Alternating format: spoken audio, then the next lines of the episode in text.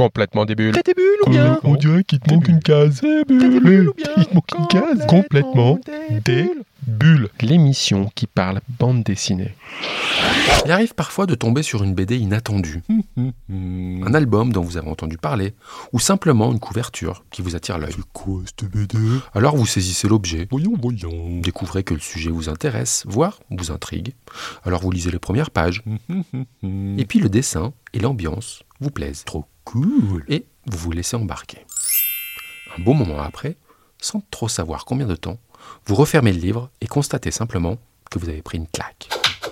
Oh putain la baffe. Le dessin, le scénario, le rythme, tout était bon. Et en plus, vous avez appris des choses. T'as kiffé le jeune? Eh bien, c'est l'effet que nous a fait cette BD, qui s'intitule Jour de sable. Et pourtant, le sujet n'était pas si vendeur. Écoutez bien, des tempêtes de sable dans l'Oklahoma dans les années 30. Mais t'es sûr que c'est vraiment bien ça, dis-moi? Au final, un album excellentissime, scénarisé et dessiné par la talentueuse Aimée de Jong. Bonjour Aimée Bonjour. Alors Aimée, tu es une jeune femme d'une trentaine d'années, tu es hollandaise et tu fais de la BD. C'est pas courant ça Comment une Hollandaise se met à faire de la BD franco-belge? Bon, c'est une bonne question parce que, en fait, quand j'étais petit, j'ai lu beaucoup les bandes dessinées francophones. Mes parents ont une, une grande collection des, des BD de Tintin, Spirou et tout ça. Et j'adorais euh, lire ça. Donc, je, je pense que ça a commencé euh, dans mon enfance. Donc tu étais une grande fan des classiques de la BD, alors on peut dire? Oui, oui, c'était le, le début. De- donc, euh, j'ai lu beaucoup des, des classiques. Mais après, quand j'étais plus, plus aînée, j'ai lu des, des mangas, par exemple, et des, des romans graphiques américains, par exemple. Alors exactement, on parle de BD, mais en fait finalement, toi j'ai envie de dire, tu fais un peu tout ça. Tu fais de la BD, du roman graphique, du reportage, de l'art, Hmm. plein de trucs. Toi tu te définis comment? Tu dis que tu fais quoi toi? Hmm, je, normalement, je dis, je suis, je suis auteur.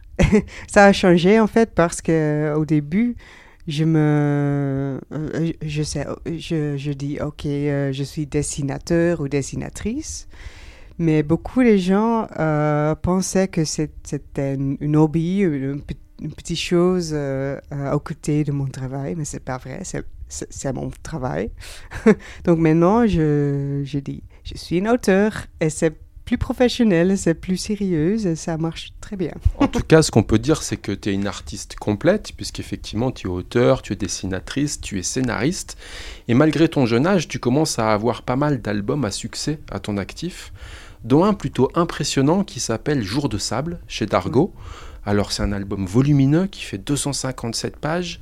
Tu as fait le scénario, le dessin. C'est un album traduit en plus de 10 langues, je crois. Ouais. Et un pitch improbable. Fais-nous le pitch, c'est l'histoire de quoi Le pitch. Donc, c'est une histoire, ça parle de John, qui est un photographe qui doit visiter le Dust Bowl dans les années 30 au- euh, aux États-Unis. Le Dust Bowl, c'est une région où euh, beaucoup des, des tempêtes de sable et des tempêtes de poussière euh, a ruiné les, les vies des fermiers, des, des gens qui vivent là-bas. Et donc, c'est c'est basé sur les faits réels parce qu'en fait, dans les années 30, il y a beaucoup de photographes qui ont fait des super beaux photos, en noir et blanc, naturellement, des, des grandes tempêtes de sable. Donc, ça, c'était mon inspiration. Alors voilà, ça c'est le contexte historique qui a existé. Les années 30, Dust Bowl, c'est la région de l'Oklahoma, c'est Oui, ça c'est ça, oui. Et donc euh, tu as choisi ce- ce- cette période-là un peu particulière euh, euh, parce qu'il y, avait une raison derrière Est-ce que c'était pas c'était visuel, c'est l'événement historique qui t'intéressait C'était les États-Unis? Comment on choisit un événement qui finalement, quand on le décrit, euh, bah, c'est pas évident de, de- de Ouais. se focaliser là-dessus Oui, c'est vrai. Je pense au, au début, c'était une, une photo une série des photos que j'ai vues, euh, faites par des, des autres photographes du- d'une grande tempête et ça m'intéressait beaucoup. J'ai fait plus de recherches après et j'ai trouvé le, que la raison du Dust Bowl, c'était en fait que les, les fermiers, c'est ça, les farmers, ils, ils a travaillé sur le, sur le, à terre et a détruit en fait tous les euh, la, la, terre et tous les euh, les choses qui étaient là et après il y a des grandes tempêtes et donc c'est une c'est ça qui est fascinant, c'est qu'il y y a vraiment un, un, une sorte de parallèle avec des thématiques très actuelles, c'est-à-dire oui, que ça, oui. Voilà, en, en, en, exploitant les terres de manière intensive, Oui, euh, ils ont changé finalement le, le microcosme et puis le climat. Et cette région est devenue très aride, avec donc des tempêtes de sable qui finalement rendaient la région inhospitalière. Et tous ces Mhm. gens-là ont dû partir. C'est un, un- peu ça le background historique? Mais oui, en effet, oui, en effet, c'est c'est un, problème écologique, un, un désastre, désastre euh, climatique, et euh, maintenant, euh, naturellement, c'est la même chose, mais c'est plus grande large, plus grande. Mais le Dust Bowl était peut-être le début d'un grand problème d'écologie. Et donc, ça m'intéressait beaucoup. C'est c'est une histoire très actuelle. C'est même une histoire futuristique. C'est presque de l'anticipation, on pourrait dire. Mais oui, oui. Et aussi, euh, une chose qui m'intéressait, c'est que les photographes et les journalistes euh, étaient... Il avait beaucoup de problèmes avec euh, ce- ses jobs, le métier, hum, les journalistes et encore les journalistes maintenant a un, un très bizarre métier de aller à un endroit et prendre une chose des gens là-bas et partir, euh, retourner.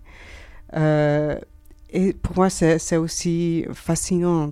C'est une, un bizarre métier. Alors donc c'est une BD effectivement sur ce contexte historique, Oui. mais aussi sur ce jeune homme, un photographe, John Clark, qui Oui. lui est mandaté par voilà une institution qui existait, qui s'appelle la Farm Security Administration, la FSA, et la FSA l'envoie donc dans cette région pour faire un reportage photo.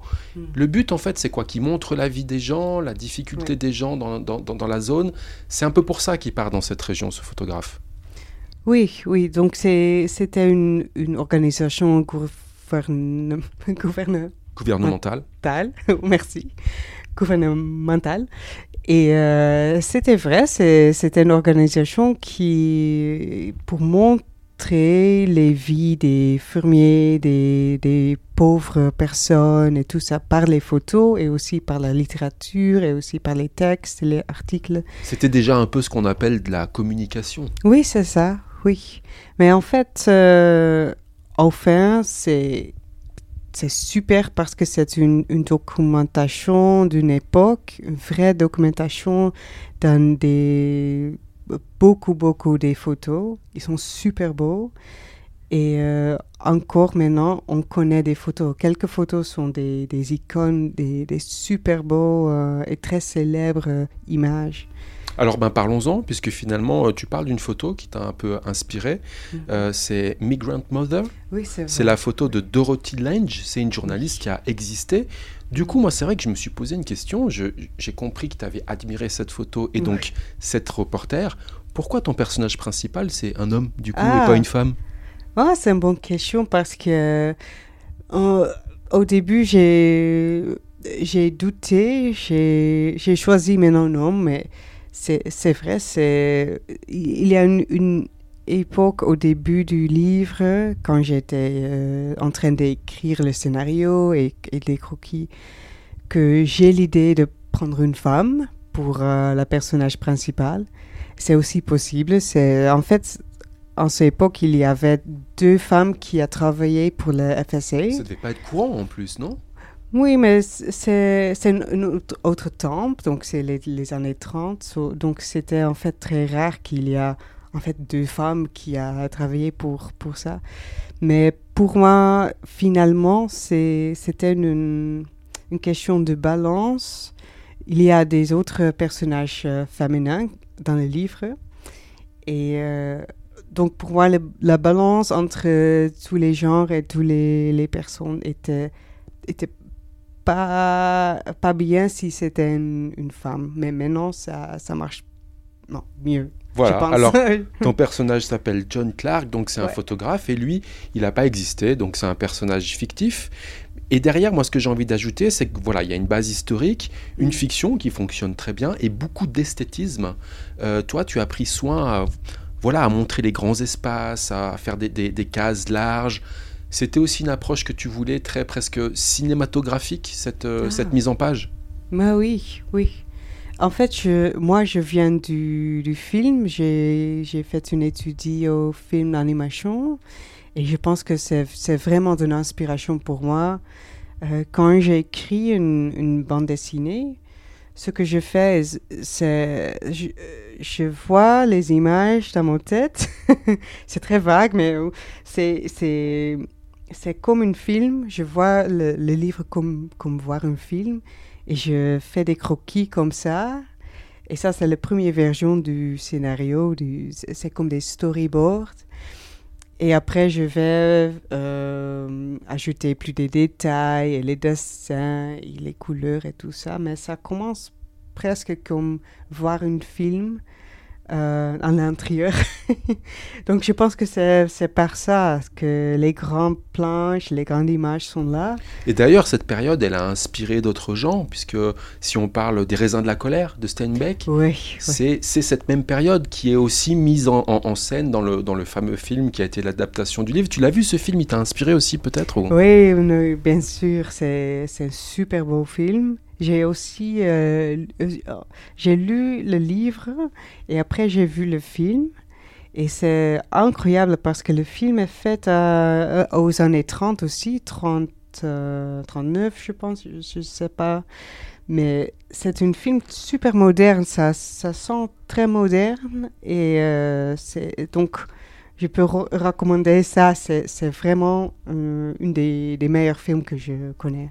Alors voilà, toi ton album s'appelle Jour de sable, c'est aux éditions d'Argo.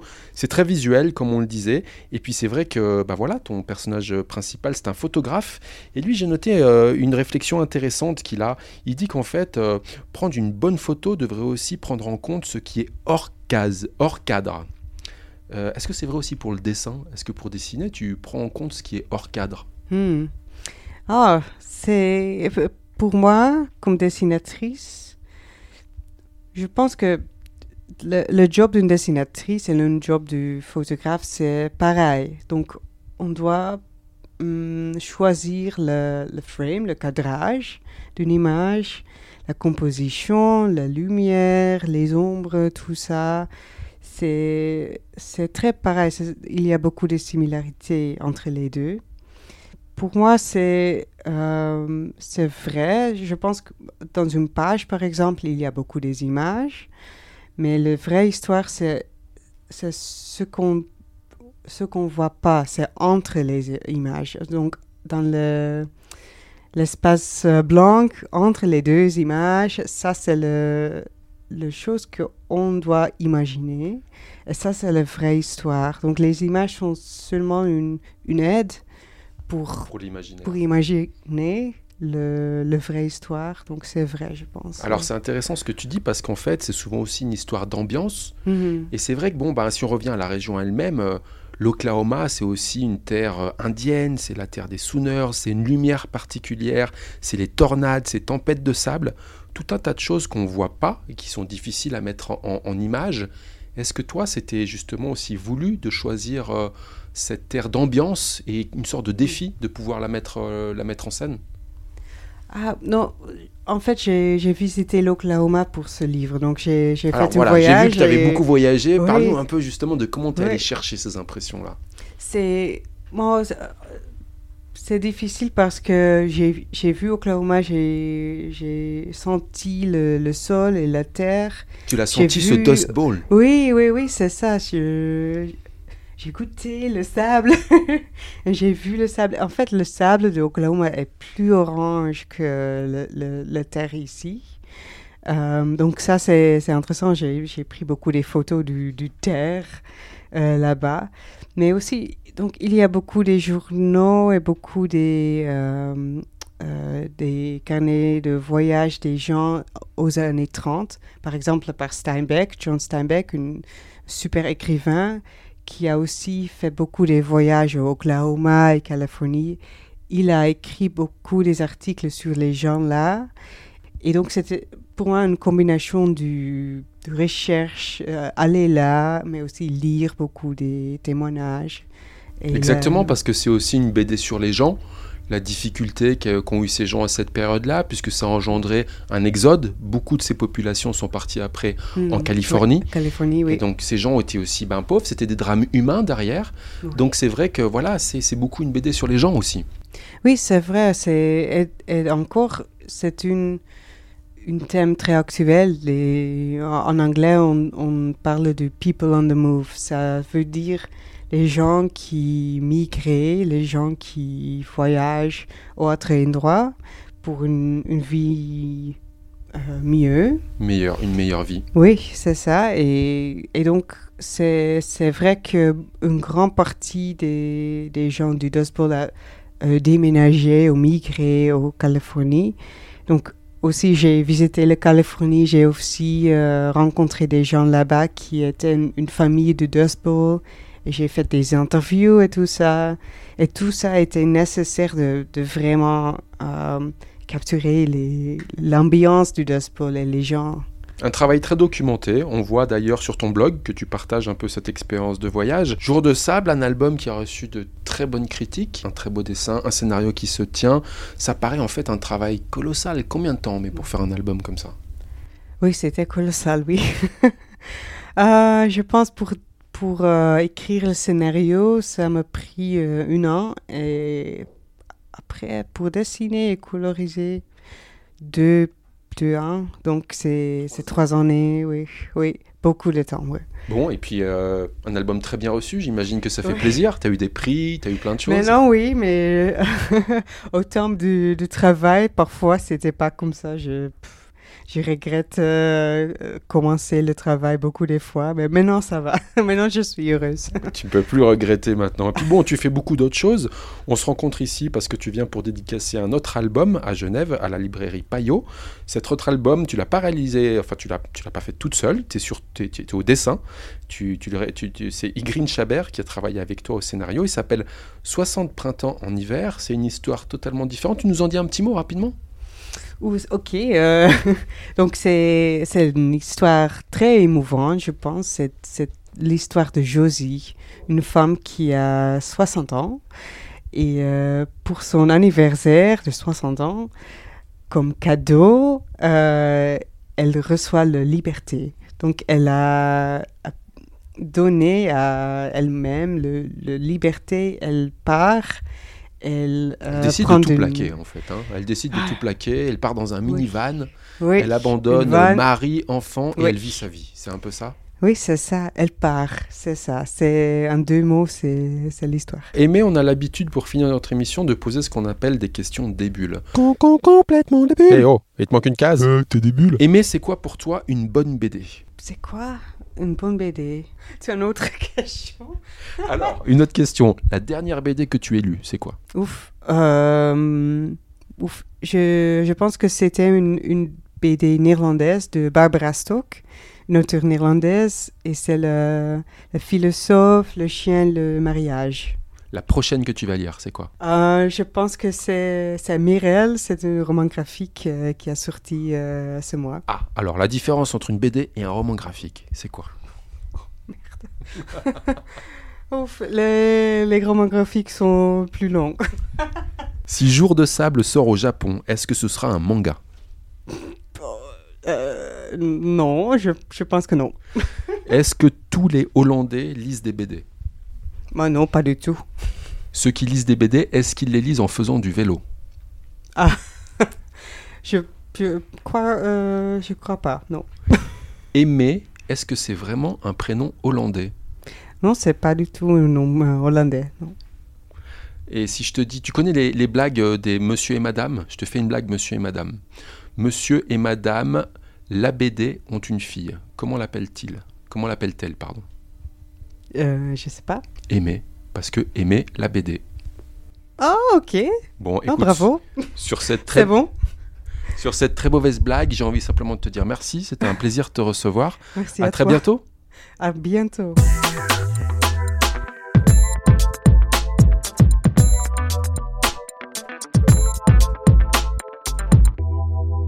Et pour finir, la sélection de quelques albums que nous vous conseillons si vous souhaitiez vous caler une petite bande dessinée tout prochainement.